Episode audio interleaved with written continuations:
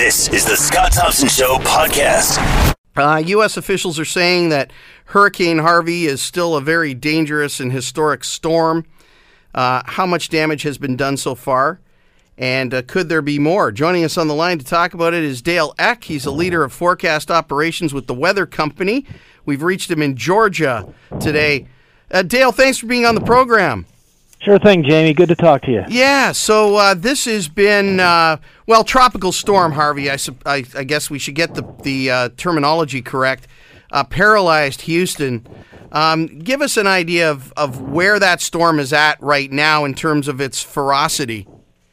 Yeah, actually, um, as you said, it is now a tropical storm because it's been over land since Friday night. So these systems just they lose their fuel source, which is the warm ocean waters and they'll tend to spin down. Now, that doesn't take away from the fact that it, while it did come on shore with winds of 130 miles an hour uh, down near uh, Corpus Christi, and it's all wi- the winds are winding down. The big story now is the uh, um, catastrophic amount of rain that's coming from the system. Houston metro area has been clocked with this. We're talking 24 to uh, as high as 40 inches of rain so far uh, the system has just can't come to a stall. We expect it to start to move. The heaviest rain, heavy rains are now starting to spread into Louisiana, and I think we're looking at a widespread area of anywhere between 10 and 40 and perhaps 50 inches of rain from this thing, which is wow. uh, happen, happening in low-lying areas. Uh, all the rivers and estuaries and streams in the region of east central and northeast Texas are out of their banks and uh, it's just a, a terrible situation for the people in the south central U.S. Now, it's going to sound weird me saying this, but fortunately, only two deaths blamed on the storm. I mean, it's it's terrible when anybody loses their life, uh, you know, in a in a weather event. Um, but you know, could have been a lot worse. I'm guessing. Yeah, I think, and I think unfortunately the story's not uh, completely over yet. Like I said, we've got these tremendous amounts of rain, and the waters are rising in the rivers. And uh, you know, some people that said, "Woo!" after seeing how much flooding they might have gotten Saturday, boy, I'm okay. And now all of a sudden they're in trouble. So there's there's still a lot of time to go. I, I hate to say it, but you know, um, I think I had heard something like 30 still missing. Uh, so it, you know that could creep up, but I do think it was. I think it was well advertised. The problem is there wasn't a lot of lead time. This thing just cranked uh, during the day on Thursday, going from a low end tropical storm up to a mid level hurricane. So I think, you know, people were like, okay, tropical storm, I'll wait and see if it gets stronger.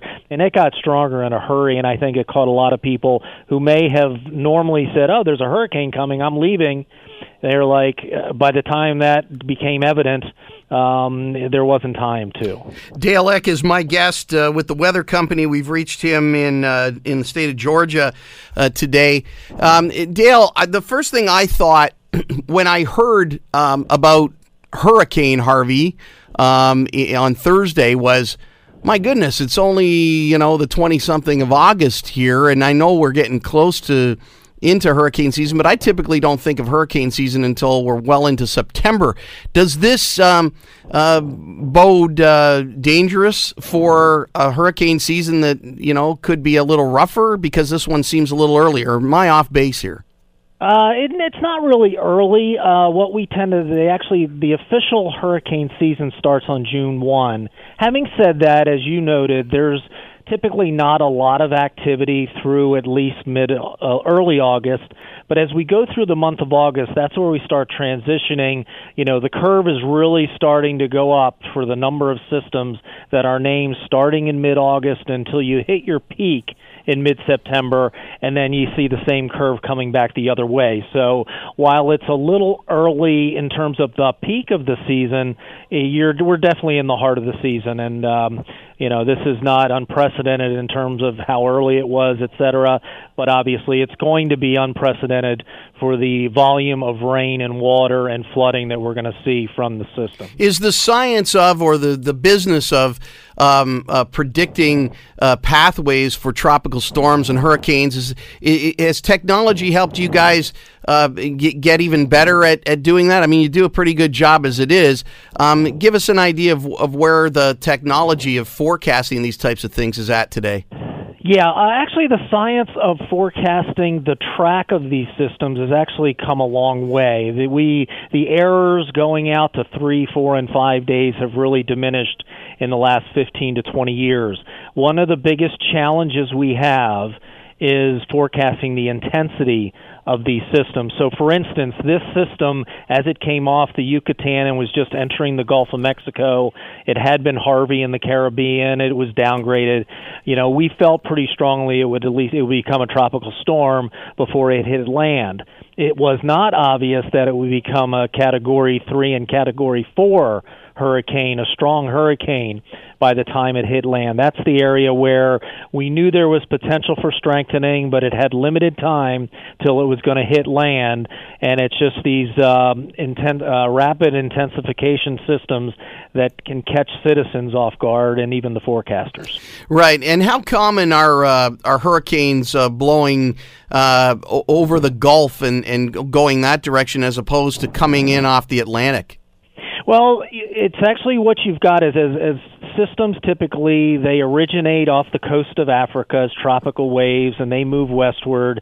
And the issue is as they are approaching the latitude of the United States, that's where they there's a lot of uncertainty in how they will interact with the westerlies that blow across North America, and that's what tends to catch these. And a lot of them get caught by these westerlies before they get to the U.S. and they get turned northeast and out to sea but um, sometimes uh, the reason it can sometimes be tricky is in order for a tropical system to intensify and gain strength, it has to be in a region where the jet stream winds are very light. If there's jet stream winds, it shears it off. They cannot develop.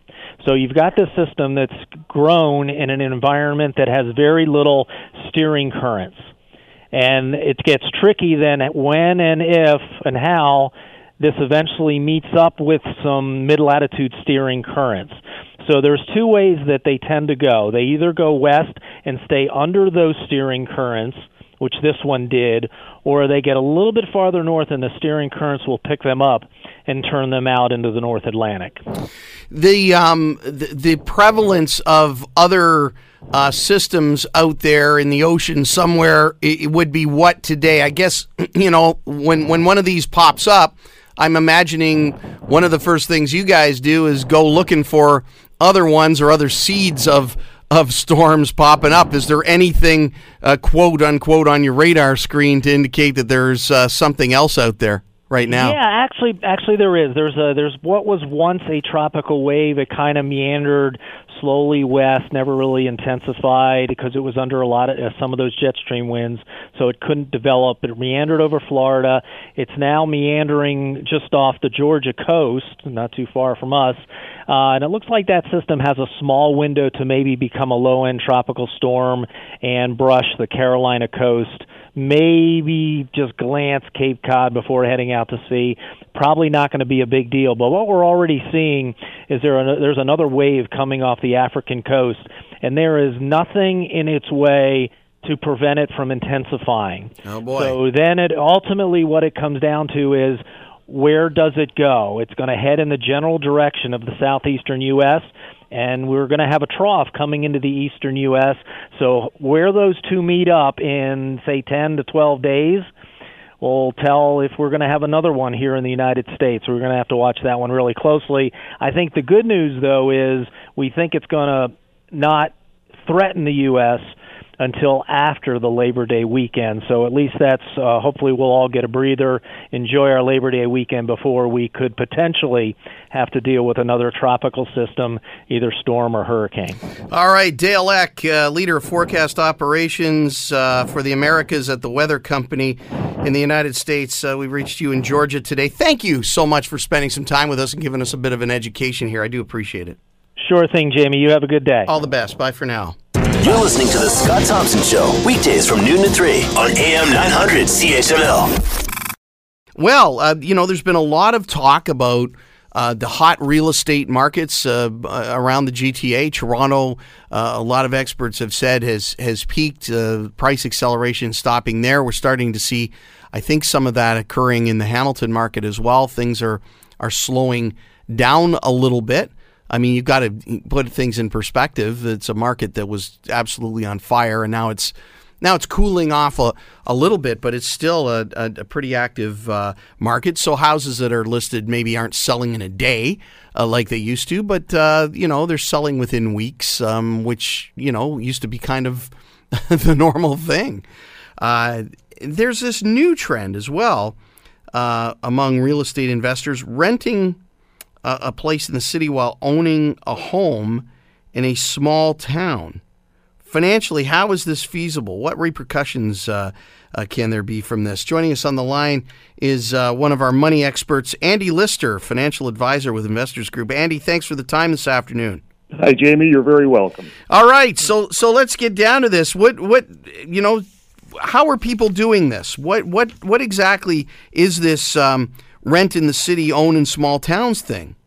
Well, you know, it, it, it, it's definitely a function of affordability, as as we know. Uh, as you mentioned, you know, the, the the prices in Toronto and the major centers have gone up so much that uh, you know the opportunity to buy a home in in the city is is be, just been so difficult and out of the reach for the average person, or you end up with a condo that's just so small it's it's probably just doesn't fit your your lifestyle. And so this is sort of a new trend that people are considering as an alternative. All right so how does it work well the, the thought process would be that if you've got uh, the ability to buy a home in outside of the city then uh, you've done that and you're renting it out and at the same time you're renting a place in the city for for so you can still access your work and right. uh, in many cases you're hoping that the rent that you can charge for your place in the country uh, covers all of your expenses so that that property is sort of looking after itself and your only real monthly cost then would be your ongoing rent for your place in the city. Right. And is is this a bit risky? Well, you know, I think that um, what we've seen in the past is that uh, real estate prices in the recent years, of course, has done nothing but gone up, and that's some, certainly something that becomes, you know, you think you get sort of familiar or comfortable with that, and we're we sort of forget that the opposite can happen too, where things begin to flatten out or, in fact, go down in, in price. And just I was listening to your comments as we were coming on the air there, and I was I was actually golfing on the weekend with uh, with a real estate agent, and we were talking about uh, the number of listings and the activity that's going on. And it was interesting to me that he described it as literally it has fallen off the cliff in terms, oh. of, in terms of activities. So the activity has really well. You, it was uh, one stat that he uh, told me was that uh, that in Hamilton, after the announcements of the changes to the lending requirements that the Ontario government put into place and home purchases, that in that week, there were the single most listings went on the Hamilton market. 200 listings in one day wow. showed up as people were trying to jump on the bandwagon before all of these uh, changes took effect. And uh, so we're certainly see a lot of inventory, and closing has now, uh, in fact, some of the prices that have started to come down a bit in terms of pricing uh, we're seeing uh, vendors and buyers are actually trying to renegotiate, you know, 25 grand off of the price that they originally had, or there's contingencies in terms of I can't buy mine until I buy yeah. yours until I sell mine, and they're asking for extensions. So we've certainly seen a real shift, in my opinion, from uh, what was a real seller's market to at least a balanced or maybe a tilt towards the buyer's market right now. And and again, um, the thinking is that because of the the rule changes that the government put in place, that it's it's cool. That's some of the thinking. Exactly. Is is there anything else that is factoring into that at all? Well, and then on top of that, we had uh, we had a small interest rate increase right. recently, and uh, the prospect of another rate increase before the end of the year, and uh, that often pushes people off the fence if they've been thinking about it, and it also uh, reduces the affordability a bit as well when you're thinking about what you're going to offer and what you can afford to pay for a home as well. But you know, I think that those, you know, it seems like an evolution as the market in the GTA has become so expensive. It's pushing that new homeowner out of the market or out into the further out into the marketplace, whether it's Guelph, whether it's Brantford, whether it's Grimsby, and even Hamilton as well. So that, uh, you know, I think that marketplace still has room for more stability and more growth. And I think it's the GTA that is really feeling this sort of stall and, the, and in terms of a flattening of prices right now as well. So if we use, uh, let's use Toronto as an as an example. We'll we'll say because there's there's a, you know, there's a an, an item uh, in the print media that we picked up. Uh, uh, you use an example of a of a woman who's working in Toronto, has her job and her life in Toronto. She can't afford to buy a home in Toronto. Yes. Uh, um, so she buys a home in Hamilton. Yes. And she rents that out to somebody um, to in a way that she can cover the cost of the mortgage on the home in Hamilton and her rent for whatever accommodation she's chosen in downtown Toronto. Is that how that works? Well, you I think theoretically theoretically that that it would be the ideal scenario and um, and I think what also the trend was was indicating that that the home in Hamilton would be certainly covered by the rental right. uh, the rental income uh, and that probably left in a perfect world it would might be able to cover your place in Toronto too but I think a portion in, of in, it maybe. yeah a portion of it. In reality probably they're still uh, shelling out money on a monthly basis to cover their rent in Toronto. And and it's interesting because you know it, it's it's not easy to find uh, rent. I know um, recently talking to a client who uh, whose daughter was in getting a place in Toronto and in, in the downtown area in a condominium one bedroom condominium uh, without a parking spot is about seventeen hundred dollars a month to rent. To rent. Wow, you heard the silence there from the host. I was a little shocked there, Andy. One bedroom, it's about uh, I think it was about seven hundred square feet or something like that. So with no parking. well, and yeah, and you know the, the the argument you know many years ago used to be um, you don't why rent when you can, you know, uh, you should buy because right. because uh, you're burning money if you're renting. You gain equity if you're an owner, right? That's yep, absolutely. And and that uh, that philosophy hasn't changed. That's a that's a staple of investment. But um, there's something else that I've I've heard about when it comes. You you brought up young people, so let's talk about young people for a second. Yes.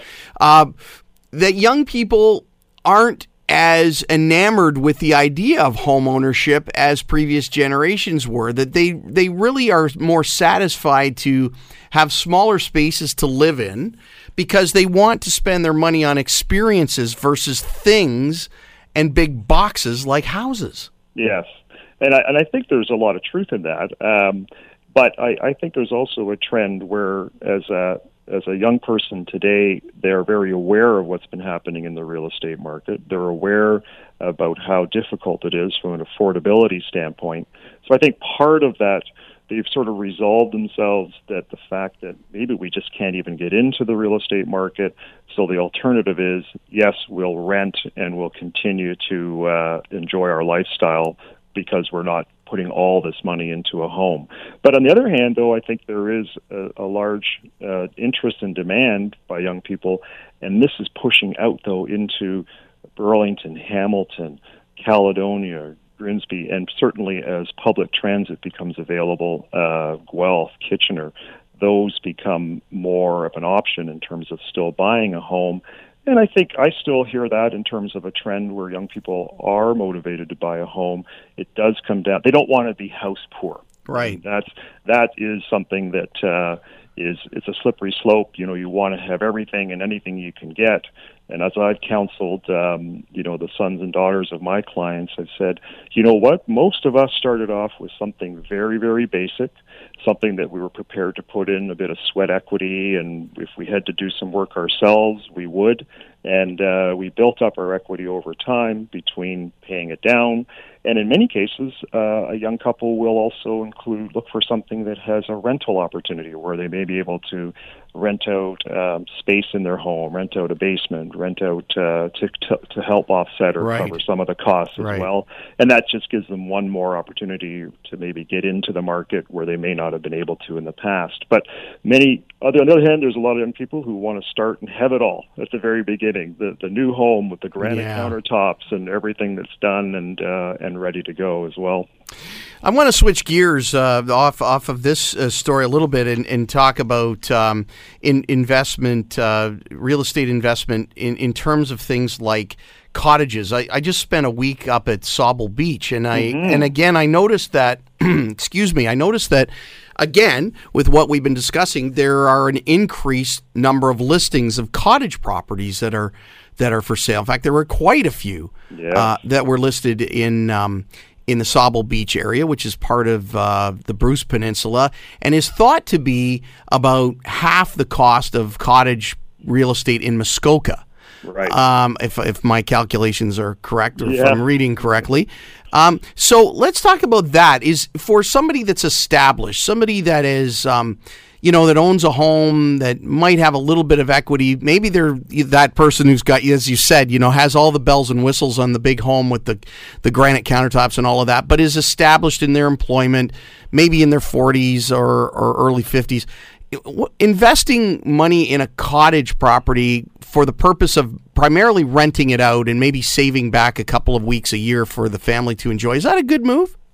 You know, I think that that's uh, I, I think about cottages as a lifestyle decision, Right. as opposed to an investment decision.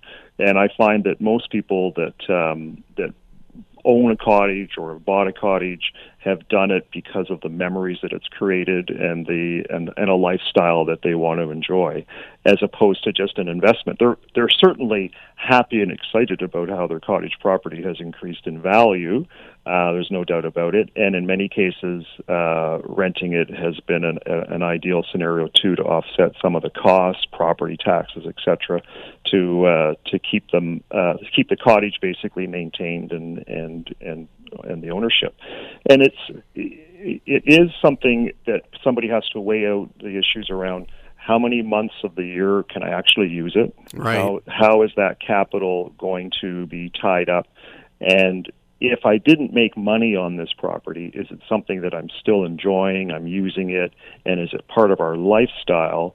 That's creating memories for us, and that's the nice thing about a cottage property is that it's not just an investment. It is something where we do create those memories, and there's a legacy. In in many cases, people want to figure out how to pass that cottage on to the next generation, and uh, so it, it's but you're right. I think there is a there's also the same phenomenon where if you look at a Muskoka cottage and you look at a Sauble Beach cottage and the value you get for the price, it's a lot more attractive and it's drawing people from that area over to the Sauble Beach area. Yeah. And that's where a lot of the demand has come from as well.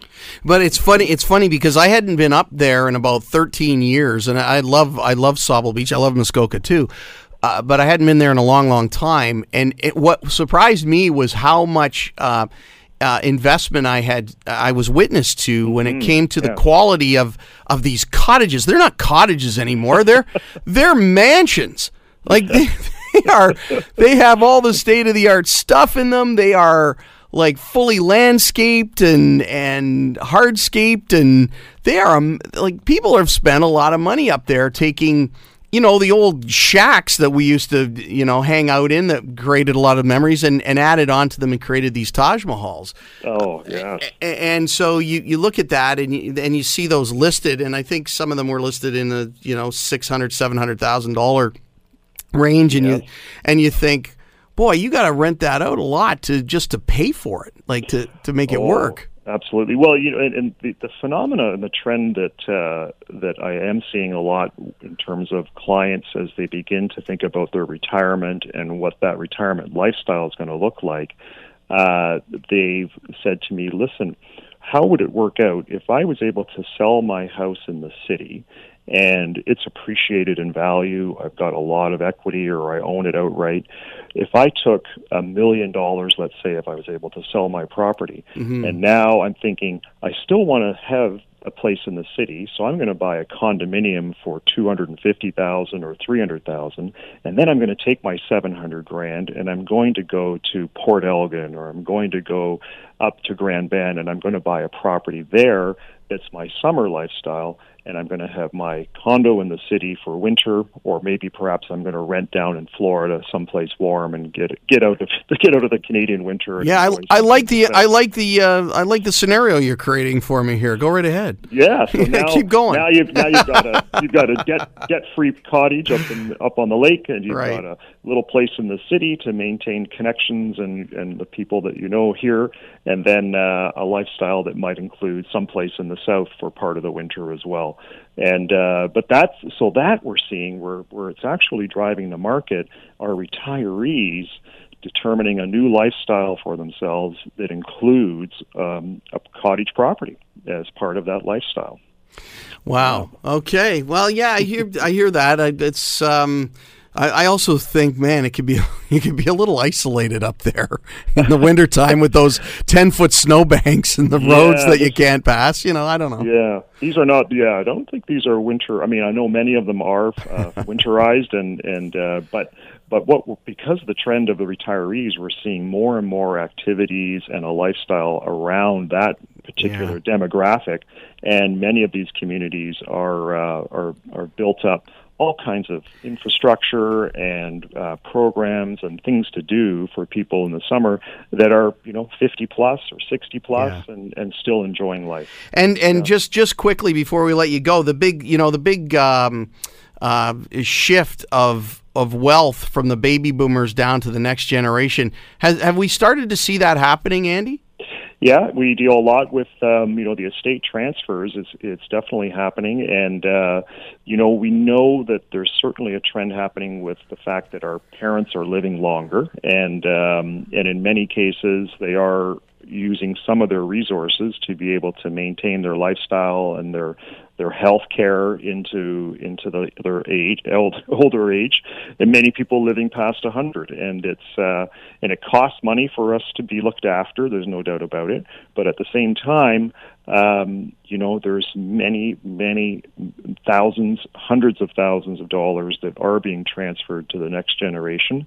And uh, and in in I think that is sort of also driving part of the real estate market as well as people are thinking about how can I afford to either buy a home or how could I afford to buy a cottage. Maybe this is going to be part of our lifestyle uh, through an inheritance. Never count on it, but it's always a great bonus when it comes in. All right, Andy Lister, Andy Lister, financial advisor with Investors Group. Uh, always a pleasure to chat with you, sir. Thanks Thank you very much, Jamie. All right, you have a great day. Take care. You too. Right, bye bye. You're listening to The Scott Thompson Show, weekdays from noon to 3 on AM 900 CHML. Uh, our topic at hand is that Health Canada and advertisers are arguing over how to market products to kids. Uh, you know, there's been a debate going on about this forever and a day, and I go back to uh, the 1970s when, uh, as a kid growing up, I watched TV and saw the fancy, colorful ads for McDonald's, you know, with Ronald McDonald and the, the uh, all the other characters, the McDonald Land characters, and um, you know that was the thing. We gotta go, we gotta go, we gotta go, mom, dad, you know, and that's the idea, right? Sell it to the kids, get the kids to bug mom and dad. Well, Health Canada is uh, proposing restrictions on TV ads that would almost limit uh, the that would almost eliminate the ads online as well. Joining us on the line to talk about it is Rosie Schwartz, a registered dietitian, nationally best-selling author of The Enlightened Eater's Whole Foods Guide. And Rosie uh, has a website, rosieschwartz.com. Rosie, welcome to the program today. Thank you, Jamie. All right, so let's uh, let's let's let's get into it. Um, uh, first of all, uh, I don't think there are many people who would say it's a good thing to sell kids things that are unhealthy, would they? I mean, common sense would dictate that. Um, common sense would, but there are many people, and I think they're involved in the food industry who um, those are the people that do want to sell these items to kids and they want to market them to kids. But people who are looking at it from the perspective of health of children and um, you know parents, they uh, they are I believe in agreement. Yeah, and big food and big media have a lot of political power. And so uh, it's interesting that we've got a government agency like Health Canada now saying, okay, maybe we better take another look at this. Do you think that they're just paying that lip service, though? To be honest with you, um, when I see the legislation come through and it's actually written and it's passed, then I will believe it. Right. I've seen where where governments say, for example, in Ontario, that you know we were going to have menu labeling um, at chain restaurants, which included um, calories and sodium. They dropped the sodium. They were all in favor of the sodium. Somehow there was pressure there; it was dropped. The Health Canada, the federal government, in terms of nutrition labeling, said consumers, Canadians have asked for information on added sugars. We want to put it on the label so that people can see what um, which foods have how much added in the way of added sugars. And the government proposed this. It got dropped. Yeah. And, and yeah. so I I I'm somewhat of a skeptic. I I would love to see that the government actually follows through. Um, I think input is really important, um, but it hasn't always resulted in what it should. Right. Okay. So let's let's let's assume then that we can expect not sort of sort of an optimal outcome for any look into changing the way big food advertises to our children. Um, we still have the ability as parents to control what our children eat and drink. Oh, we have we have more than the ability. We have the the obligation. Right. I think. I mean, we we do, but it it makes it it makes life much easier for parents if their kids aren't the subject of, um, of marketing. Right. In right. Quebec, they've had this ban in place for children under 13 for decades and their eating is very different. The kids don't see um, advertising for fast food, and so they're not they're not trying to get those free free toys that come with you mm-hmm. know the current promotion. I mean, so that parents can do this, but we we're seeing what's happening to our children. This this, this generation of children may be the first to um, not outlive their parents. Their their um, children. There's a high rate of obesity. Kids are eating too much sodium. They're eating too much sugar, and parents need help to to to rescue their children from from all these foods. Rosie, where do you see um, the the the biggest problem with uh, food advertising uh, to children? Is it in the breakfast cereals? Is it in the soda pops? Where is it? Oh, it's. I think it's in both. I think it's the breakfast cereals are a huge one, um, and that you know, I mean, kids are eating a lot of sugar in you know in breakfast cereals, mm-hmm. and again, we don't know anymore because because the government will not put added sugars on the label, but um, but soft drinks soft drinks probably are the biggest one. Soft drinks and even even fruit juices.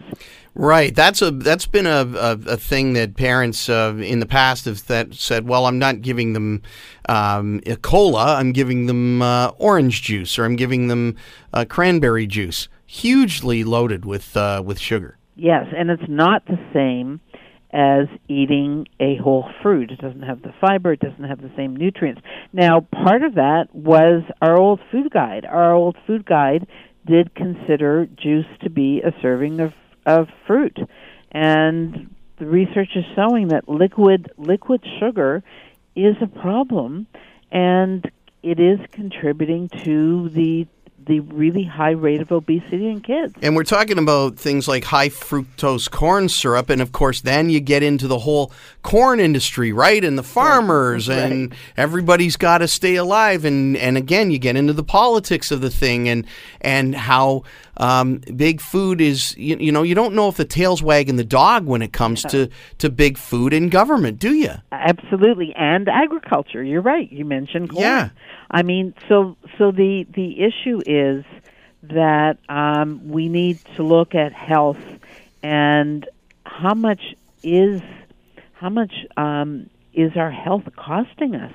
The you know it's billions in terms of of poor diet. Yes. And but besides that, kids kids need to know what healthy eating is all about. And when you get a promotion, I still remember my my daughter when she was I think three or four years old coming in and running in and saying, "Mommy, mommy, good news!" And the particular cereal that um, I wouldn't let her get, she said, "They said it's part of a balanced breakfast." yes. and it was, yeah. you know, I think she was three or four, and it was. um let me tell you about marketing 101 mm. and but the thing is is that parents shouldn't have to fight all this and and kids are seeing it online they're seeing it at sporting events they they you know and and sometimes it's confusing for parents. Do kids do kids need sports drinks? Um should kids be finding out about should they be um hearing about energy drinks? Kids need to be protected and they need to be nurtured with healthy food. And then when they're adults they can make decisions. And and the thing is right. that's when i say parents have an obligation. They are the gatekeepers. And so sometimes parents will be unpopular for their choices. I mean, my kids sometimes I remember when they were young, they would say, "It's no fair. Why can't you be a normal mother? Why do we have to have a dietitian as a mother?" Right. And right. and well, the things that they complained about, they complained about whole grain breads. They complained complained about, you know, not having sugar cereals. And um and then what happened was, what do they eat now? As adults, they eat whole grain breads. They don't eat sugar cereals. And so if we if we give the kids a healthy foundation, then when they're older and they're adults, then they will continue on that same path. Yeah, that um, that that makes a lot of sense. That you know you've got you've also got a couple of generations of parents now. Um, the the the ones that have really young kids are are kids were kids themselves in the early 90s and so you've got a couple of generations of, of kids that were absolutely inundated with this kind of marketing with this kind of kind of kind of advertising. So those adults have developed bad habits of their own and you, you know they're just passing some of that on to their kids sometimes even though they know better. Absolutely. And and the other thing is is that I mean, in in many in many families, I mean, there may be sing you know single parent families, the um, or or parents working outside the home, and there's not a lot of time. There's not a lot. There's there's not as much energy towards you know fighting your kids when you go shopping and oh can we buy this can we buy this and so if if they if they don't see it on TV if they don't see it advertised in different places or online, then um, then they're not going to be asking. Every little bit helps, right, Rosie? I mean, let's you know, we're not.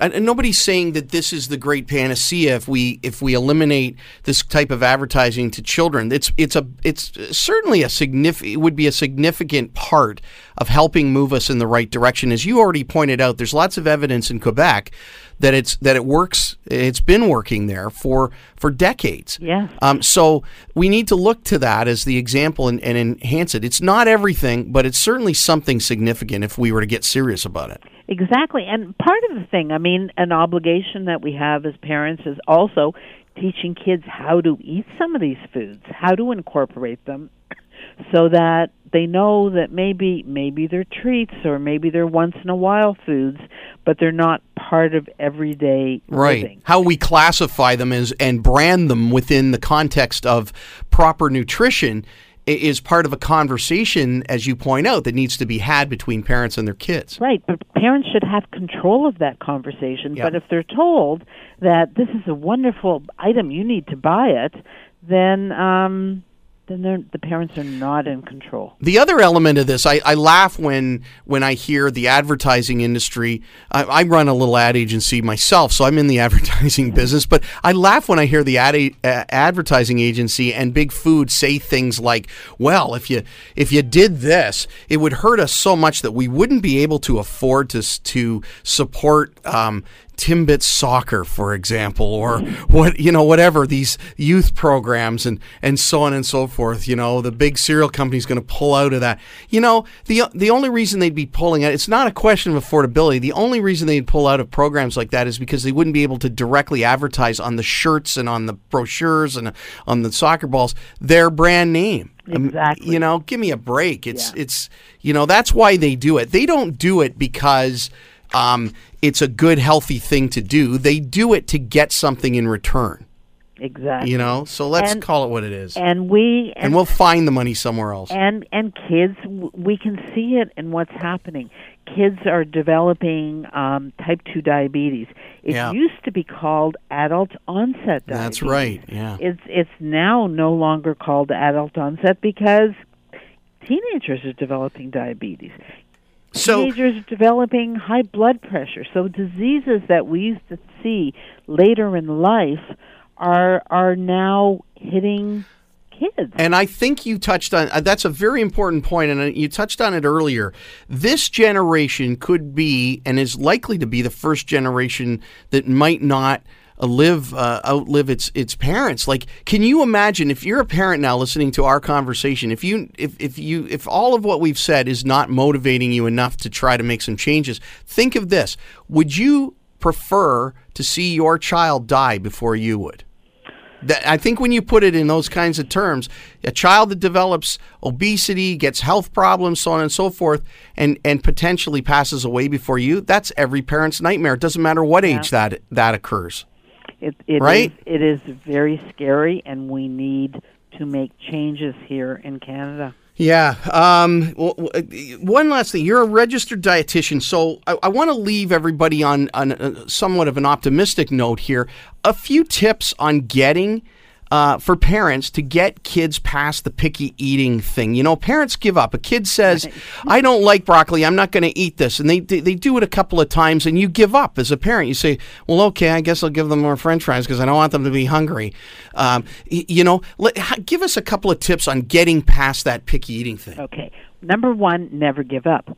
Okay. Okay. Um, but there are a few things. If um, parents need to know that kids sometimes need to taste a food, or even adults need to taste a food 20 times to in order to get past their aversion to it. So if something like broccoli, if it has a bitter taste, um, tasting it 20 times does show that it changes whether a child will dislike will like it or dislike it. Okay. If they've tasted it 20 times, so a forkful, getting them to taste a forkful and saying, "You know what? It's on the it's on the table. You don't have to eat that full portion of broccoli, but you have to have a, a forkful." And they do that 20 times, they will become broccoli eaters. Interesting. Now, also getting kids involved in cooking.